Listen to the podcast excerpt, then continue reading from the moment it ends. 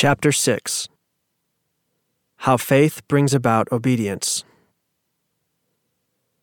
In the first chapter, we asked the question How does faith bring about obedience in a way that works cannot?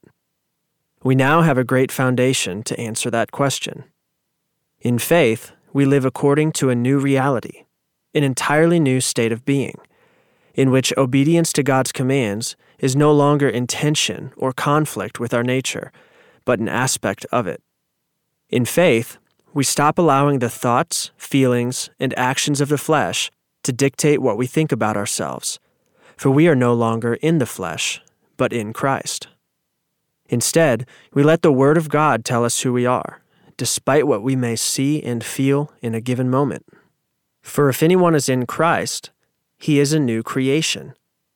2 Corinthians 5:17. Faith entails much more than believing God loves you, that Christ died for you, and that you are going to heaven. It entails more than just trusting in his goodwill and the help of the Holy Spirit in you to do better. Faith looks into the unseen realm and takes hold of the new you, which has been created after the likeness of God in true righteousness and holiness. Ephesians 4:24. Faith says confidently, I have died to sin and been raised to righteousness. It does not say, I need more love, but rather, the love of God is within me. It is not persuaded and stifled by the opposing evidence of the flesh but instead relentlessly identifies with the new life in Christ, where sin and shame have been conquered forever. Romans 6. Let's apply this to some scripture and bring it to life. Romans 6 begins with the question Are we to continue in sin that grace may abound? Verse 1.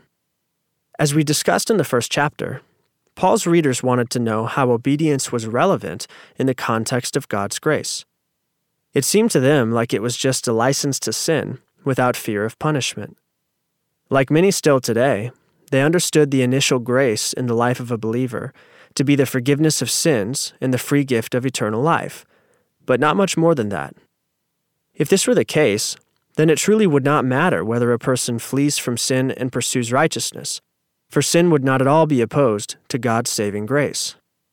The more we sin, the more God forgives. No wonder they were offended at the gospel of grace. No wonder they insisted on the practicality of the law to bring about obedience. And no wonder so many Christians today go on sinning like it is nothing. It all comes down to what we believe about grace, or more specifically, the grace which a person receives initially through faith in Jesus Christ. So, this is what Paul sets out to do explain God's grace and how it crucifies sin. Here are some highlighted verses from his response. How can we who died to sin still live in it? Verse 2. We know that our old man was crucified with Christ, in order that the body of sin might be brought to nothing, so that we would no longer be enslaved to sin. Verse 6. For one who has died has been set free from sin. Verse 7. For the death Christ died, he died to sin, once for all, but the life he lives, he lives to God. So you also must consider yourselves dead to sin and alive to God in Christ Jesus. Verses 10 through 11. But thanks be to God that you who were once slaves of sin have become obedient from the heart to the standard of teaching to which you were committed, and, having been set free from sin, have become slaves of righteousness.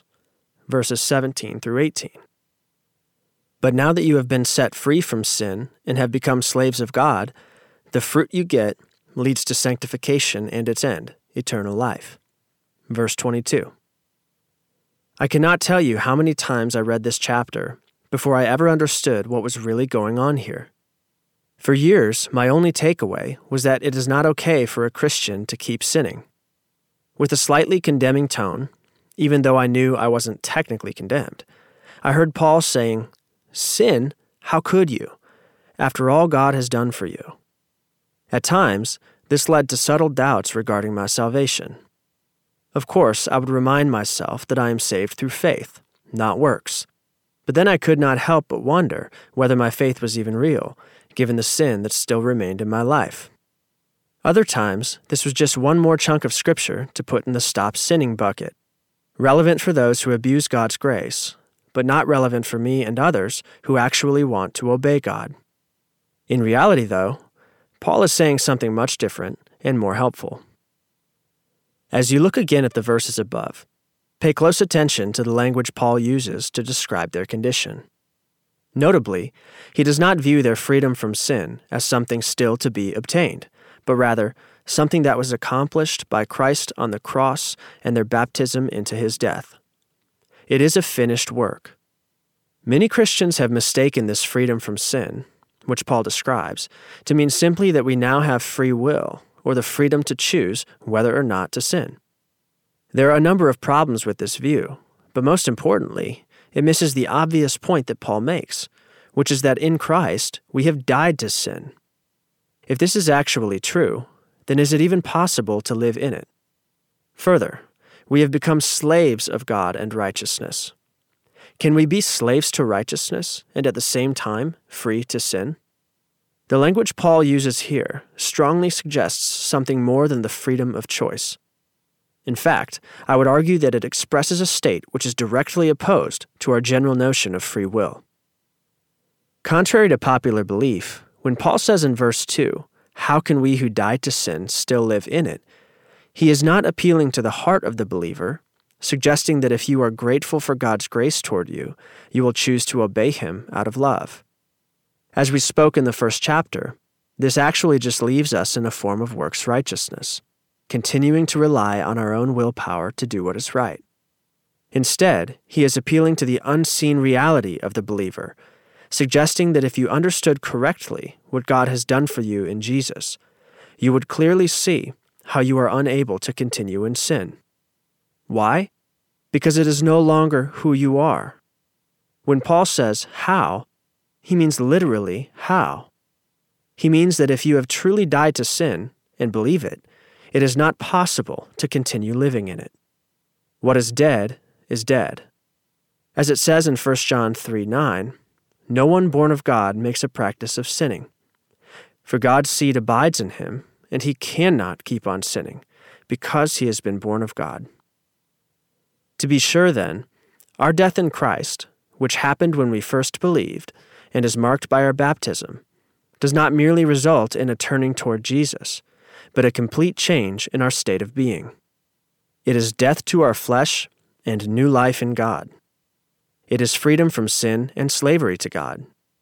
The mechanism that propels the believer toward sanctification is not the will within that person to overcome the flesh and do what is right, but the faith within that person to believe that in Christ, God has crucified the flesh and caused them to be born again as slaves of righteousness, sons of obedience, children of God, etc. From this new identity or state of being, in living by faith that it is true, comes the fruit of sanctification and its end, eternal life. Romans 6:22. Therefore, regarding the initial grace received by every believer, the forgiveness of sins and newness of life, Romans 6 4, go hand in hand. It is not forgiveness now and then freedom later, or even freedom gradually. It is a package deal when one believes in Jesus Christ and receives His Spirit. By definition of God's grace, one cannot be both forgiven and still enslaved to sin. Therefore, to receive this grace, aware of what one has received, and then to mindfully choose a life of sin, believing or hoping that one is still forgiven, is actually to reject this grace entirely. To be born of God, and then to willfully choose the old life in the flesh, is a complete renunciation of one's status and identity as a child of God. To go on sinning deliberately after receiving the knowledge of the truth, Hebrews 10:26, ought to be a terrifying thing for anyone who understands what they have done. So the gist of Paul's argument in Romans 6 is that grace far exceeds the law in its practicality to bring about righteousness or obedience in the life of a believer. And when grace is properly understood, it gives neither excuse nor power to sin. Now, it is important that we know how to appropriately process and apply what Paul is saying. We have a horrible tendency to subconsciously repackage the Word of God to make sense of what we can see, rather than take it for what it actually means. Paul says, How can we who died to sin still live in it? Romans 6 2. If you are like me, your natural mind thinks, How can we have died to sin if we are still living in it?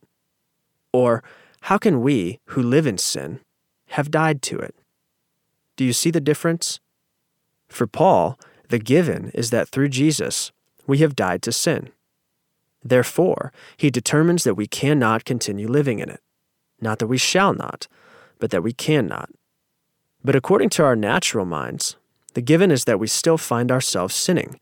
So we determine that we must not yet have fully died to sin, despite the gospel telling us otherwise. If what I just said does not yet make sense to you, I urge you to read it again until it does. It is very important. Paul's eyes are on Christ, his finished work, and our new life in him. Ours are on ourselves, the unfinished work, and our old life in the flesh. Maybe it is time that we take Paul's lead and learn to walk by faith, not by sight. 2 Corinthians 5 7. Identity drives actions. It is a fact of human life, and well researched in the field of psychology, that our sense of identity drives our actions. What we believe about ourselves in terms of our inward being is the driving force of our outward doing. Here lies much of the power of the gospel. To be clear, this is far more than the power of positive thinking, and it is much different from the sort of philosophy which says we can forge our own identity or recreate ourselves. The Christian is not a self made man, nor a product of humanistic optimism. Rather, God has caused us to be reborn, literally, through the death and resurrection of Jesus Christ. No longer in the flesh, but in the Spirit, not of natural descent, but of God. John 1:13. It is not simply that he has convinced our old self to follow him and love him, but that the old has passed away, the new has come. 2 Corinthians 5:17. We have been given a new life, a new identity, and a new nature altogether. And for this to translate to our daily lives, we must first begin to see ourselves in this new light. If liquid water thought itself to be ice, it would not freely move about. If steam thought itself to be liquid water, it would never rise from its place but each knowing the truth about their current state without question. They obey the properties of that state as if there were no choice at all. The same goes for people. We obey the properties of whichever state we believe we are in. If a person grows up thinking they are intellectually impaired, they will exert far less effort into learning than if they believed they were capable of learning anything. If someone is convinced they are unhealthy, not just as a temporary state, but as this type of person. It will be nearly impossible for them to establish a routinely healthy lifestyle. They may be able to go against the grain of their identity for a while, but unless they begin to identify as a healthy person, the new lifestyle will not be sustainable. If a child is taught they are rotten, all their desires to be otherwise will be overshadowed and overpowered by the seemingly inescapable identity to which they have been subjected. Should I be kind and obedient today? They will think to themselves. It sounds nice to stay out of trouble and make some friends. But unfortunately, that is too hard for me. That is just not the kind of child I am. This applies to the Christian life as well. Using the example from Romans 6, Christians who mistake God's grace for mere forgiveness and thus think of themselves still as sinners are certain to go on sinning. But those who see God's grace for what it is, and thus consider themselves dead to sin, Romans 6:11, as they truly are in Christ, will naturally stop sinning. This is not to say that a true Christian will never sin again. Rather, it is to recognize that when we do, it is not due to a faulty self, but to a false understanding of self. If after sinning we think to ourselves, I must have wanted to do that, there is still something wrong with me, then we have misidentified ourselves with the flesh, with which we are no longer to identify. See Romans 8 9, 2 Corinthians 5:16, Colossians 2:11. The truth is, we did not sin because we wanted to, but because we thought we wanted to. Nor because we had to, but because we thought we had to. Thus, we were deceived. For Christians, failure to grow and mature in the way of holiness, or to obey in any given moment, is nothing more than a failure to see or believe who and what we truly are. Or else it is evidence that they are not born of God. If you are a Christian and you feel condemned by this, or hear me blame you for not having enough faith to be free from sin, then you are missing the point. I am not saying it is your fault. I am saying it is not you. I am not pointing my finger at you. I am pointing you toward Christ. If someone in the flesh and under the law can say, It is no longer I who do it, but sin that dwells within me, Romans 7 17 and 20, then how much more can the believer, who is no longer in the flesh, but one with Christ, rightfully dissociate from the sin with which they once identified? In Christ, you are a child of God, made entirely new in his image. How could you be condemned? Satan wants to shame and discourage you for still struggling with sin and not having enough faith to change. But no amount of faith can add to or take away from who you already are in Christ. It can only help you bear the fruit of and live in alignment with the new and true you. Satan's tactic is to get your eyes off of victory and onto your sin, because he knows that the only thing standing between you and transformation is the knowledge that you have been transformed. God has done it. You must fight to believe it. Having been born of God, there is now only one way to know yourself truly. Know Jesus truly. One way to see yourself clearly. See Jesus clearly. One way to evaluate your character. Evaluate Jesus' character. One way to measure God's love for you. Measure his love for the Son. For Christ is your new life. See Galatians 2:20, Philippians 1:21, Colossians 3:4, etc. In this new life, the compulsion to obey and love God arises out of one's sense of being, which has already been won through Christ, and therefore can only be received by faith.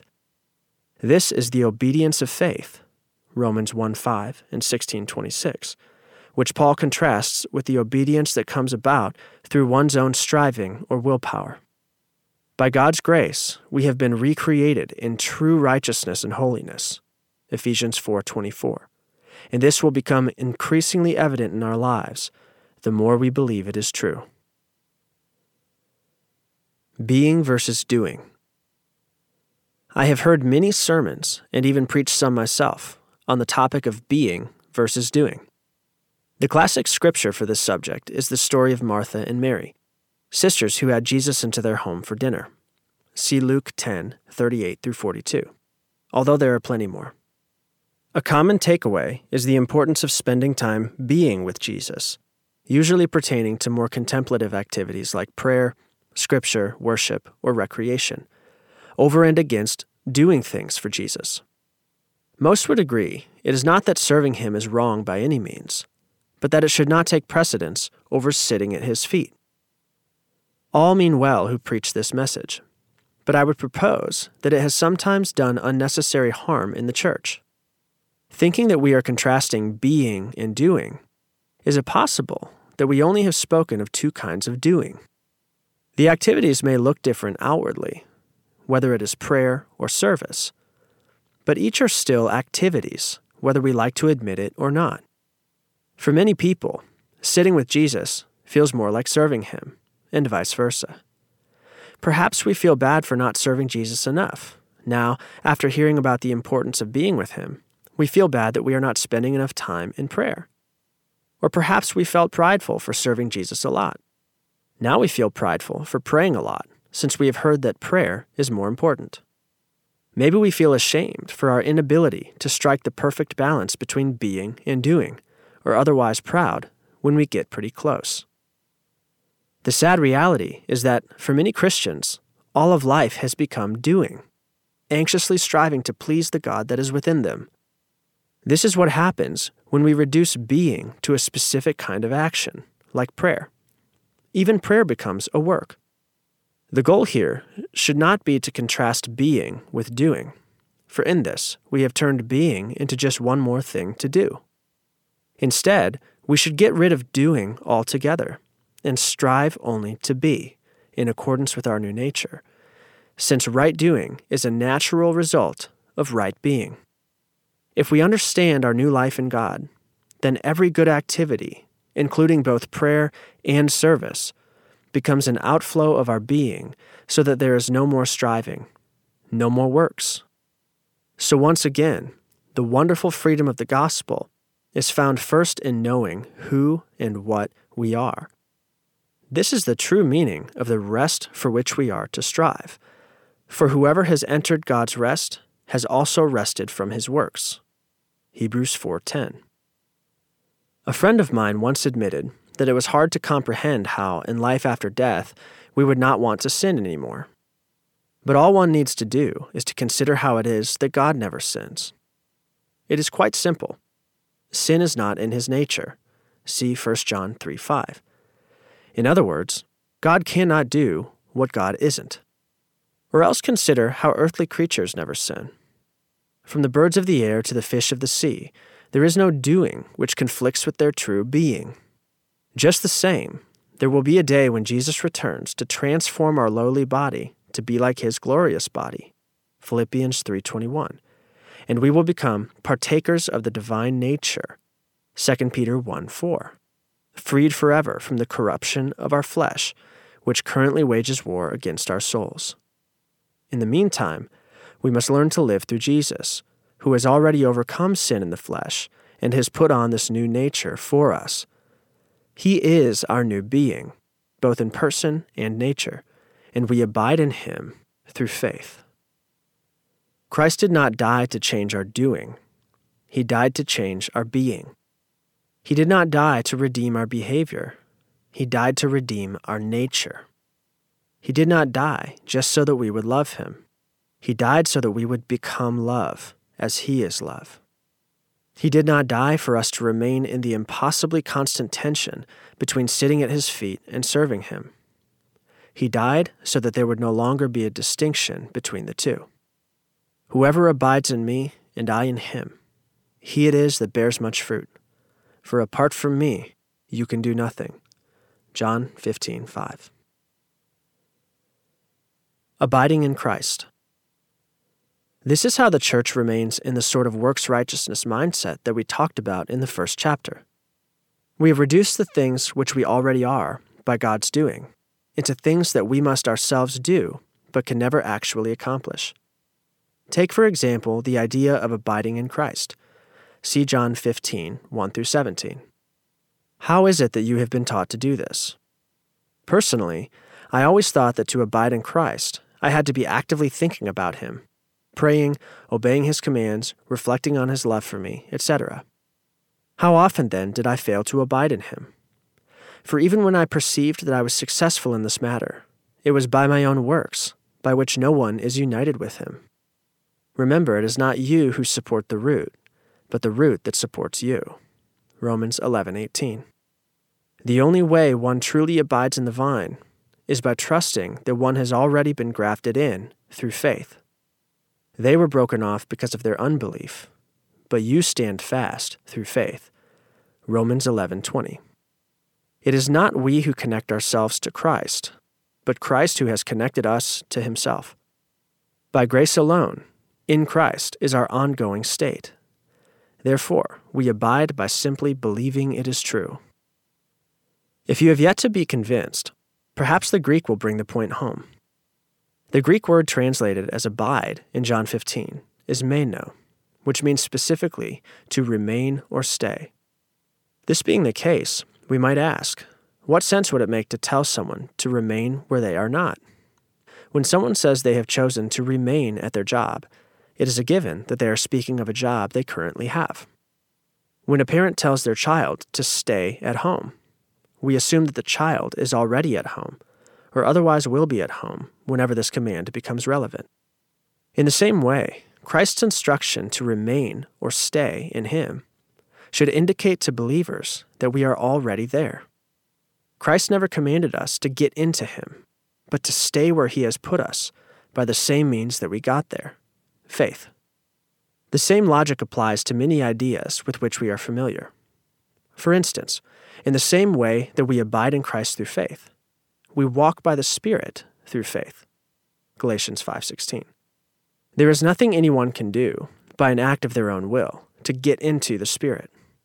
As children of God, all believers are in and of the Spirit by status or by nature. Therefore, to walk by the Spirit is to live in alignment with our true state of being, which happens naturally when we see ourselves clearly.